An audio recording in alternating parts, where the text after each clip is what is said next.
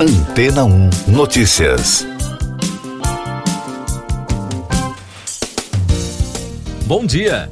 De acordo com dados do Cambridge Bitcoin Electrify Consumption Index, índice que mede o consumo de eletricidade nas minerações de criptomoedas da Universidade de Cambridge, a mineração de bitcoins em todo o mundo consome 86,6 terawatts por ano. O número representa mais energia que países inteiros como a Bélgica e a Finlândia. A informação no CBECI destaca que entre o final de 2021 e os primeiros meses de 2022, a mineração consumiu mais de 200 terawatts. Vale lembrar que um terawatt é o mesmo que um bilhão de kilowatts. Segundo os especialistas, o consumo de energia é alto porque, ao serem negociados, os bitcoins exigem que os computadores de todo mundo completem um cálculo para criar um número hexadecimal de 64 dígitos que vai garantir a existência do dinheiro digital. Além disso, esse número vai para uma espécie de livro público para que qualquer pessoa do mundo possa confirmar a transação. É a partir dessa fase que os computadores ficam ligados dia e noite para receber os dados e tentar resolver o cálculo. Quem calcular primeiro leva 6,2 bitcoins, ou mais de 740 mil reais no câmbio. Os computadores usados nas transações são super máquinas com capacidade de lidar com cálculos infinitos e por isso dependem de fontes de alimentação de alta potência 24 horas por dia. O consumo de energia, nesse caso, é muito superior à navegação dos computadores caseiros. Por enquanto, os procedimentos para reduzir o alto consumo de energia ainda são considerados insuficientes. Na China, por exemplo, um dos países com mais mineradores de bitcoins, as autoridades proibiram a mineração, mas mesmo assim ainda há relatos de pessoas que buscam a província de Sichuan para minerar, onde a energia hidrelétrica é mais barata. Já os operadores da moeda digital Ethereum, o segundo mais popular do mundo, testam o Ethereum 2.0, um tipo de moeda que não necessita da competição para solucionar os cálculos. A expectativa é que isso reduza em 99,95% o uso de energia decorrente da mineração de bitcoins. Outros destaques das agências no podcast Antena 1 Notícias: o governo de Israel e militantes palestinos chegaram a um acordo de cessar fogo na faixa de Gaza após a morte de mais de 40 pessoas desde o início dos recentes confrontos entre Israel e o grupo palestino. O número de feridos passa de 300. Os ataques de ambos os lados ocorreram na madrugada de domingo. Um incêndio de grandes proporções que atingiu uma área a oeste de Londres obrigou a evacuação de cerca de 60 pessoas de suas residências. O local fica a cerca de 3 quilômetros do aeroporto Heathrow. No entanto, a fumaça não afetou as operações. A causa do incêndio é investigada. Especialistas conseguiram desarmar uma bomba de 450 quilos submersa no rio Pó, na Lombardia, na Itália, no domingo.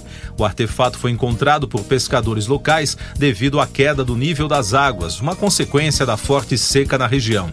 A operação, coordenada pelo Exército, obrigou a retirada de 3 mil moradores da comunidade do entorno. O espaço aéreo foi fechado e a navegação no trecho do rio também foi interrompida.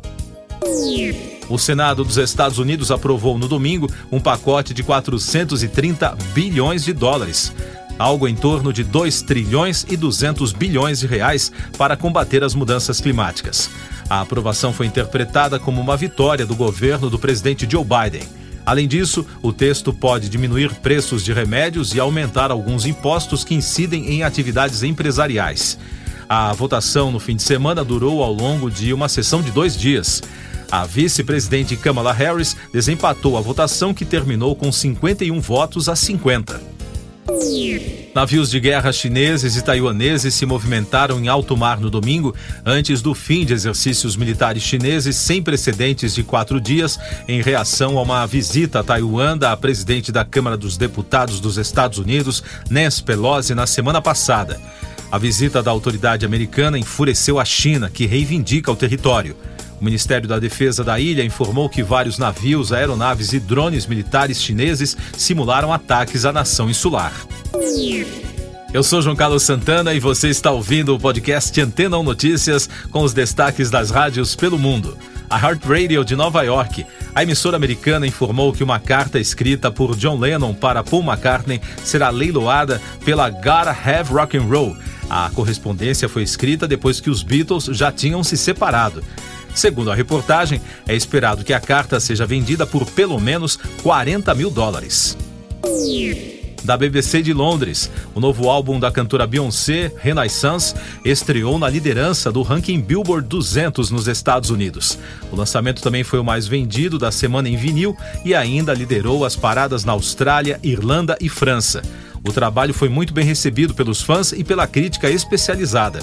A cantora afirmou que Renaissance é a primeira parte de um projeto de três álbuns gravados durante a pandemia. Outra informação da BBC: uma exposição de arte pública que os organizadores classificaram de a verdadeira beleza da Ucrânia e seu povo, no noroeste de Londres, foi destaque da emissora britânica no fim de semana. Visions of Home é uma coleção de fotografias, instalações e obras digitais de vários artistas do país.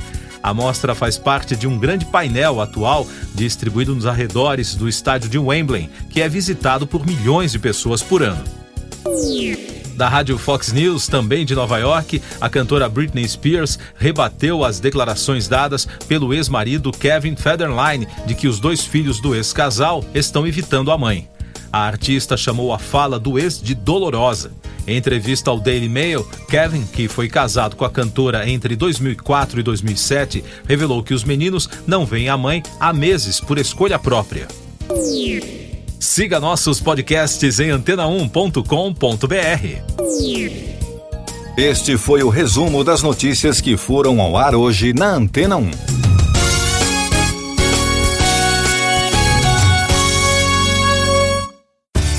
Depois de tanto conteúdo legal, que tal se hidratar com água rocha branca?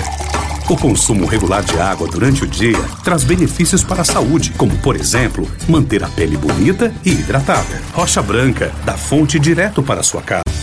Depois de tanto conteúdo legal, que tal se hidratar com água rocha branca? O consumo regular de água durante o dia traz benefícios para a saúde, como, por exemplo, manter a pele bonita e hidratada. Rocha Branca, da fonte direto para sua casa.